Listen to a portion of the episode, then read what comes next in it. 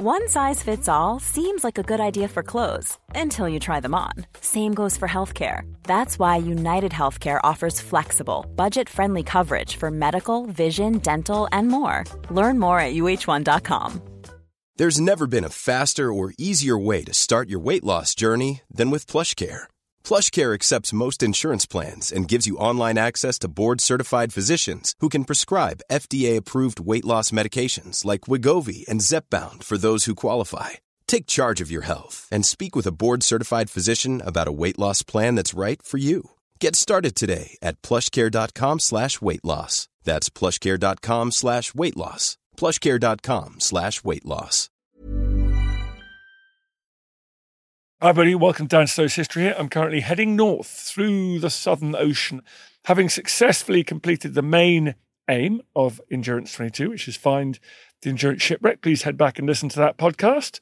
It's going great guns. Lots of people listening to that one, uh, the inside story of how we found Endurance.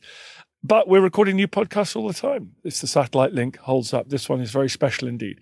This one is with Dr. Tatiana Vagramenko. She is an anthropologist, she's a historian. She's based at University College Cork, where she's undertaken a research project called History Declassified The KGB and the Religious Underground in the Soviet Union. She has been pouring through the Ukrainian Soviet secret police records. They give an extraordinary window into recent Ukrainian history, but actually into Soviet history as a whole. It's the only place you can do that because many of the other Soviet archives are completely shut to researchers. This, as you'll hear, is a source of fury for Vladimir Putin as he seeks to reshape the history of the Soviet Union in a very different way to the people of Russia and its successor states. I've had lots of historians on the podcast, many of them doing important work that helps to shape the world that we live in. And Tatiana surely ranks among the most important voices we've had on this podcast, particularly now. Russian armies are seeking to occupy Ukraine, and one of the first things they'll do is go for the archives. Whoever controls the past controls the future, folks. Never forget that. It's great to talk to Tatiana. I started off by asking her about how her family are faring. Many of them are in Crimea and other parts of Ukraine. So, all the very best to them. And thank you very much, Tatiana, for making the time to come on this podcast. Enjoy. Dr. Tatiana, thank you very much for coming on the podcast. Thanks for inviting me, Dan. How are you there? Very good, thank you. But first things first, how is your family in the Crimea? Are you able to give me a, a report? Well, my sister is now on her way trying to escape. My mother couldn't make it because she had high blood pressure. It's too much of stress, so the parents are staying there. But I hope to get them out. Thanks. The other family somewhere tried already managed to escape from Ukraine. Some uh, got stuck in different cities because I have family all over Ukraine. So kind of I'm trying to every morning to just to find out whether and where are they and how things. It must be very difficult being part of the Ukrainian diaspora. Yeah, well, Ukrainian diaspora is extended and it's big because there's, this is not the first uh, historical, tra- tragic historical moment that forced Ukrainians to leave their country. And I hope this will be the moment of reconnection and restoration of uh, lost previous ties. Can I ask now about the research you're doing because it's so remarkable for itself and because of the current situation? Tell me, what are you particularly working on at the moment? Well, in the last few years, the focus of my research was uh, KGB archives. They were eight years ago declassified, fully open in Ukraine.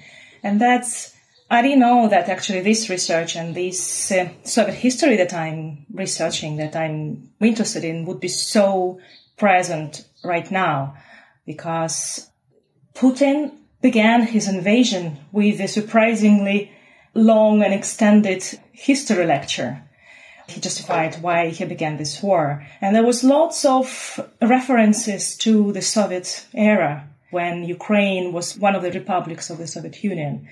So he's kind of justifying his invasion and he's questioning the Ukrainian statehood, saying that it's just a mere mistake of the Soviet project.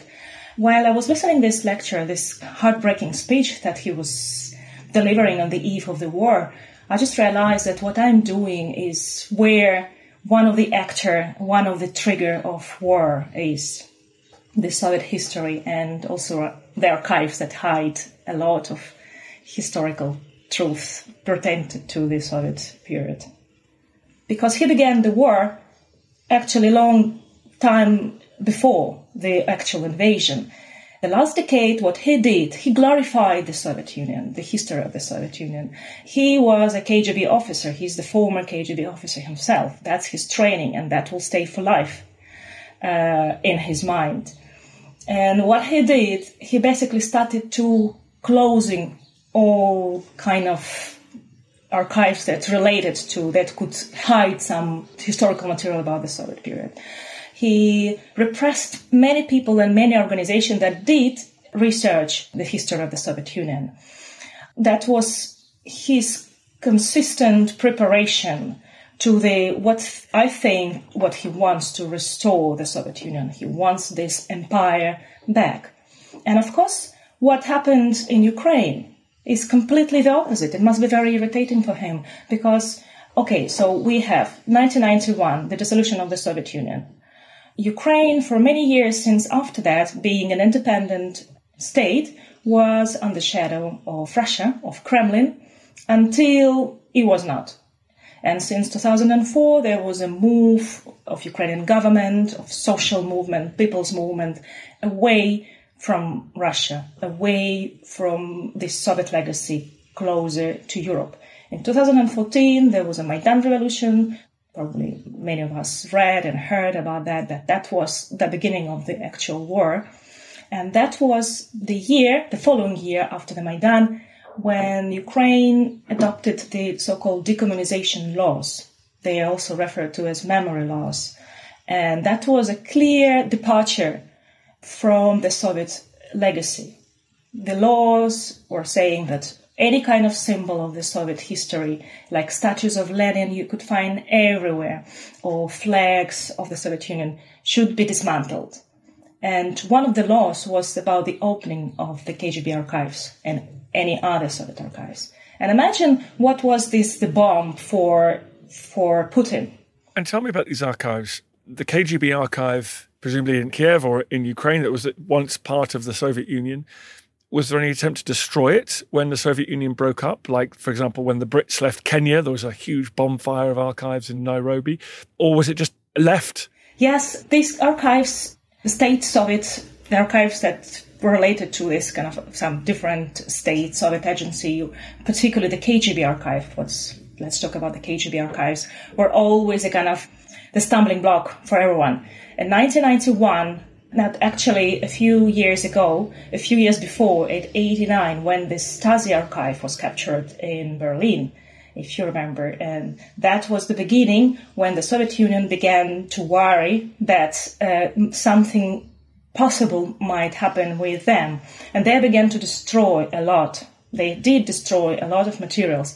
And the KGB was a very centralized organization. So whatever I can find in Ukraine is actually there are lots of materials related to Moscow, to other cities, uh, the republics of the Soviet Union. But all the materials, researchers coming from Russia, from Ukraine, from all over the world, they were coming to these archives and they were rediscovering or just discovering the history of Soviet repression because the KGB archive is the biggest database of Soviet crimes. And I'm sure that was very irritating for Putin, something that he would love to destroy, he would love to close forever. Just remind me of the various waves of horror that swept across Ukraine in the period that you study.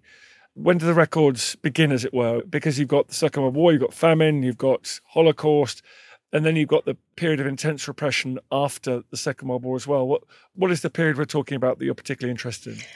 Mm, well, if we talk about the, the archives of the Soviet era, KGB archive, for example, they begin in the year 1918. This is the the following year after the revolution, the Bolshevik Revolution, when the KGB, with different names, the security police, the secret police, were created.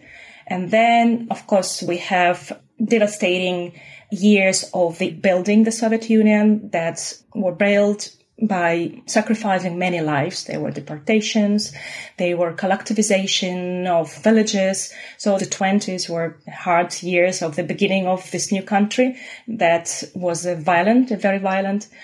Then we have the 30s, and I must say the 30s is something that I'm not ready to touch myself because that's the great terror, the Stalin's terror when millions life just perished in the Gulag. They were shot. And Ukraine suffered the most because this terror machine was the most craziest in Ukraine. They were cases of mass murder. They were state sponsored famine by Stalin because he confiscated crops and triggered the famine that took several millions of life.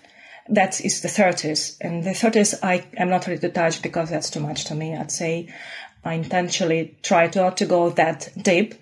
So then we have the beginning of the World War II. In Ukraine again, unfortunate, faced the most devastating outcomes of the World War II, the Holocaust. We have to understand one fourth of victim of the Holocaust lived in Ukraine. Ukraine lost just in the Holocaust, basically just in extermination of Jews and Roma, lost 1.6 million of people, leaving sometimes entire villages and towns completely empty. Then Ukraine was nearly fully occupied by the Nazi regime, Nazi army, and of course there was the hottest battles there. So Ukraine left World War II completely ruined, and it took the next several decades to restore, to heal these wounds. And then we see again, then we have Chernobyl. Again, Ukraine is unlucky because this Chernobyl was situated in Ukraine, and that's the biggest ecological catastrophe the humanity faced up to nowadays. And then we see, I thought that was the end, but then the war in Europe began. And I must say that this is not the war between Russia and Ukraine. This is the war in Europe. It's European war. And again, we see, I witness every day and I watch uh, news, I receive photographs from my family, I see the devastating destruction of entire cities, of entire towns where I was walking a few years ago, where I grew up. And that's, that's the history of Ukraine. You listen to Dan Snow's History. We're talking about the Ukrainian KGB more coming up. Calling all ancient history fans, this is The Ancients, the podcast dedicated to all things ancient history. From tours of stunning archaeological sites. You will not see a fountain in a Roman fort. You might see a well or a tank, but not a fountain like this. So, this is something really unique. To the great depth of knowledge surrounding Indigenous Australian astronomy.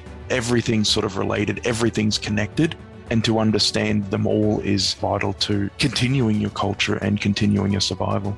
Subscribe to The Ancients on History Hit, wherever you get your podcasts.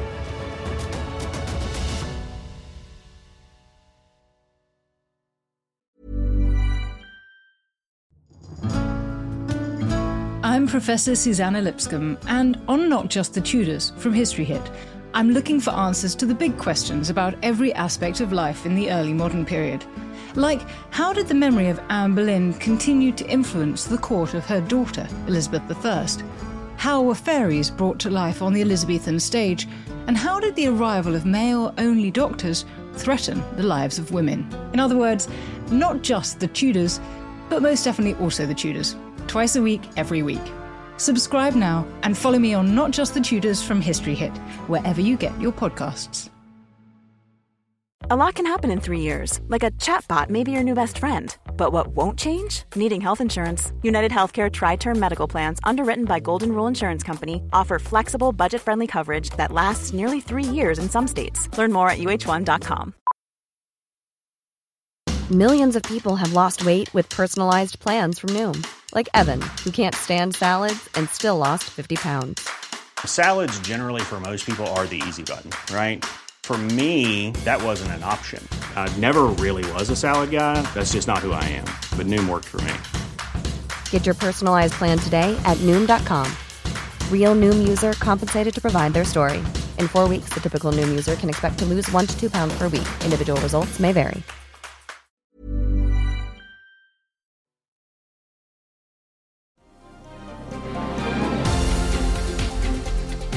This is a big question, but what have you been finding in those archives? Well, I can say from my point of view, because I'm not even a historian, I have to I have to say I'm an anthropologist. Of course, we've been talking a lot recently in the last few weeks about the political implications, about this kind of the geopolitical giant chessboard and moving. Some historians are coming to discover the historical truth. When I came first to Ukraine as a researcher, when I entered these KGB archives, my, my aim was different. I'm an anthropologist and the archives were kind of a field work to me. I wanted to see the daily, the normal people's life, not the kind of politician, political games or whatever. I wanted to see, to hear their voices. When I was reading, for example, the files of investigation of different secret operations, what I wanted was to reconstruct people's life, their motivation. I wanted to hear their life stories. So kind of when I was reading these old yellow pages of archives, I wanted to have a dialogue with them and it struck me so much the real voices you could hear in these documents, how people, just normal person, became a part of this terror machine, how he perished or she perished in the Gulag and labor camp. But there is some witness of his life or her life, some confiscated material, have confiscated photograph, a love letter, any correspondence, confiscated manuscript, something that you can still touch and you feel and reconnect with these stories, life stories. And you know what? against this evidence, there is all this lie and hypocrisy that comes from the Russian media now. Nothing works because you see the real lives destroyed, perished, broken. Speaking of real lives destroyed and broken, one of the more remarkable stories that you've told me and the team here is about the the crumpled paper that just I find that very haunting that the woman who tried to destroy the statement that had been beaten out of her. Yes, there were several stories that really sometimes were so heartbreaking uh, that I left the archives crying sometimes, so just thinking and talking to those people. Yeah, there were different moments, kind of dramatic when a woman being interrogated and these kind of interrogation protocols were simply and always just a pure lie. So basically an interrogated person would answer, but the words would be completely different you'd find in the interrogation protocols. So one of the arrested women, she just jumped on the KGB officer and tried to crumple this. She tried to destroy this document. So then the KGB officer had to write a report uh, about that incident. One story that struck me most that was the story about 23 from not far from Kiev. They were peasant, simple people who gathered at home and prayed, and that was already a crime for them. So they were arrested, and I managed to find a penal file related to this case. And as I opened it, I found very strange photographs the photographs were supposed to be normal, you know, these kind of arrest mugshots that's open normally. Every file, a person is photographed, face, profile. And that, the photographs were completely different. The images captured an unusual dynamic. As the photos were being taken, we could see that old or young men and women intentionally closed their eyes. They're turning their head away in some images we see kind of grimacing faces that tell that either the arrestees were crying or yelling. And as I read later the documents enclosed in this file, I, could, I found out that they were praying. And as they were praying and as they was trying to resist the arrest photographs, basically they were captured by the police. But nine photographs out of 23 were visibly altered. Something was scratched out from the photographs. And I couldn't understand why, why the policeman was scratching something from the photographs. And I found in a small envelope a smaller original photographs. And you know what he, the person, whoever was scratching, what he was trying to hide? The hands of policemen that tried to restrain and kind of and violently hold the neck of these people. Sometimes with a hand, sometimes a hand in a black gloves. This is what the person tried to scratch out, kind of this visible signs of violence. And it struck me so much. And then I decided to read carefully the story of these peasant believers who were illiterate, who was very poor. Some of them went on hunger strike during this pre-trial investigation. Three died shortly before the court that gave them 25 years in prison. And it was really heartbreaking to read this. But there was one more document in this story, in this file, that was enclosed 50 years later after this happened. So the trial was in 1951. And then in 1998, 50 years later, when Ukraine was already an independent state, one person wrote a letter. And the letter was enclosed to this file. So this person who was named Miron, I'm not sure whether he's alive or not. I wanted to find him and to talk to him. Basically, he was a son of two arrested people, two out of this group. And he wrote a letter to the Ukrainian security services. And he wrote the following that actually gives us the story that didn't make it to the file.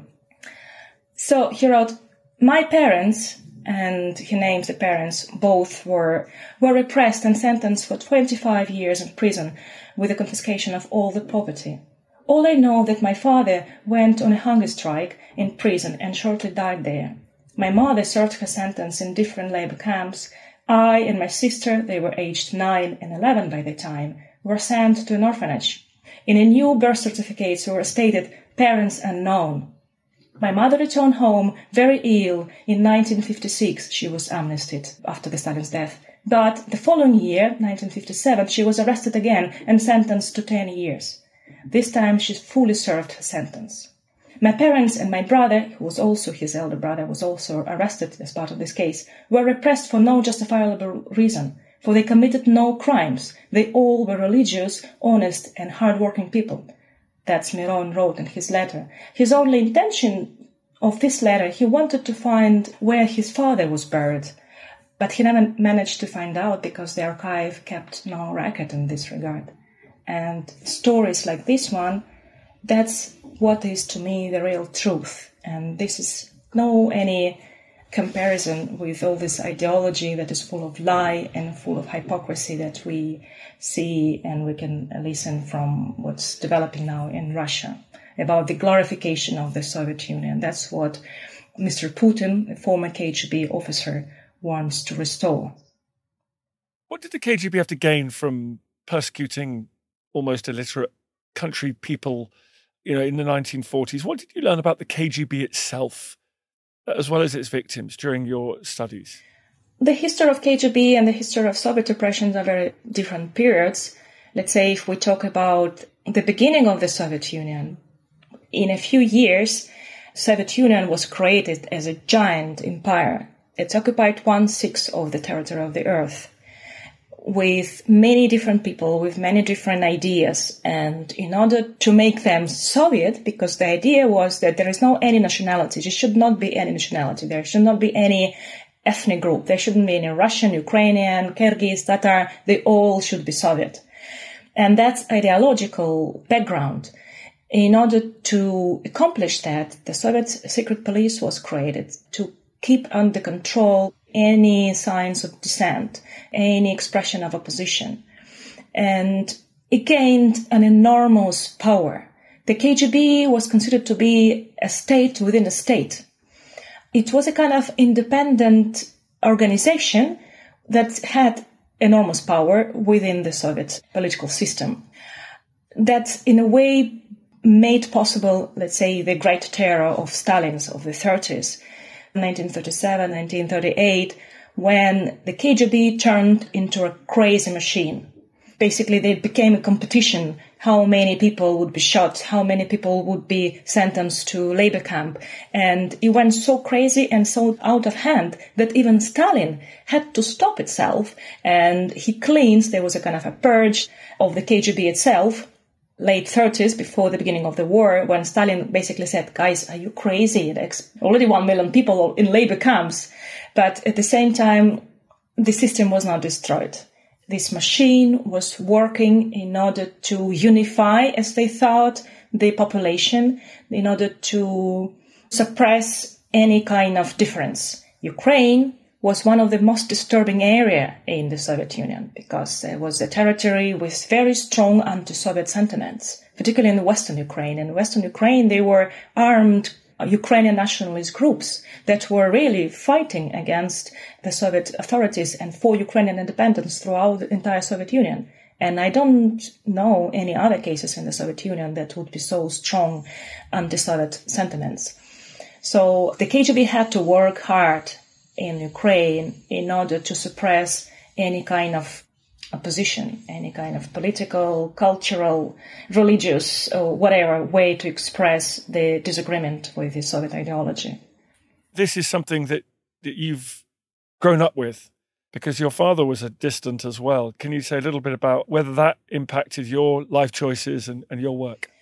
Well, sure. I think that was one of the personal motives to start that research to go to Ukrainian archives and to try to find something about my dad. My dad was uh, the dissident. He was a journalist. Well, he's still alive and he still can tell me these stories. He was a journalist in the 60s. And because of his disagreement with the Soviet ideology, he never wanted to join the Communist Party.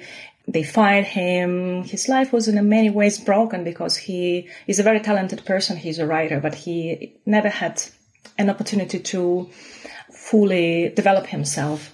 And this kind of bitterness that he had towards the Soviet system was part of my childhood. He was telling me stories, how he was ordered, for example, to write an article about a young Pentecostal guy who refused to join the army because he's a pacifist, because his faith did not allow him to hold a weapon. And as a journalist, the party sent him to write an article blaming this guy as an enemy of the people. And he talked to this guy and he said that he was a nice guy, very kind, and he couldn't write anything about him. He wrote the truth. Of course, this article was not published. The following day he was fired and he had to leave his job, he has to leave this town, look for a different place. So that's another human life that was, of course, he didn't perish. Thanks God, he didn't perish in the labor camp. He was never arrested. But this life was broken. And I could see this kind of the sadness when he was telling about his passion to write. And isn't it no less important history than anything else? Tatiana, whenever I talk to people whose research areas are particularly traumatic, be it the Holocaust or other areas, in your entire professional life, you spent reading, going through these accounts of extraordinary suffering and injustice. How do you keep yourself as a historian, as an anthropologist, from getting too depressed, from getting too traumatized? That's very difficult, but uh, you know, maybe I would sound a little bit too dramatic, but at the moment, this is my war. I mean, this is the way I participate in the war. And this is the truth that I want to process because these moments of traumatic history, and I'm part of this history because I'm the Soviet project myself. I'm Ukrainian, Russified by Soviet education. So kind of this is something that probably I want to process myself. This is the way of healing wounds that the historical trauma that should be healed. And I think this is the way how I'm reading, how I'm reconnecting with people. This is the way how I try to heal probably my historical wounds. I've talked to so many historians over the years on this podcast, but few of them, it seems, have got such an important role to play in current events. What do you think people can learn from your research? How should it be shared and what impact can it have? Difficult and maybe at the same time simple question, thanks. But again, as an anthropologist, I want us to see history not as something like a reified fetish and something boring that we are tired of uh, reading at school. I want us to revise history as something as part of our life, of our everyday life, and to look at history through people's life, through normal people's lives, through their tragedies, through their love, through their death, when we will humanize our vision of history, when we see it not as the political party made this move or big politician delivered that speech that brought to war. No, history is actually us or my grandmother or my great grandmother who lived through the Great Terror, who lived through war. And I want to see history like this through the people's life. And you know what? I believe that type of history, that vision of history will never lie to us. It will be honest and it will help us understand what's going on right now. Thank you very much indeed, Tatiana, for coming on the pod. How can people learn more about your work? Well, um, follow my project History Declassified at University College Cork, and uh, I'm sure you'll find many of my articles about the KGB secret operations in Ukraine online, including open access. Thanks, Dan, for inviting me. Thank you very much, and all the best to you and your family and the wider community. Thanks. I feel the hand of history upon our shoulders.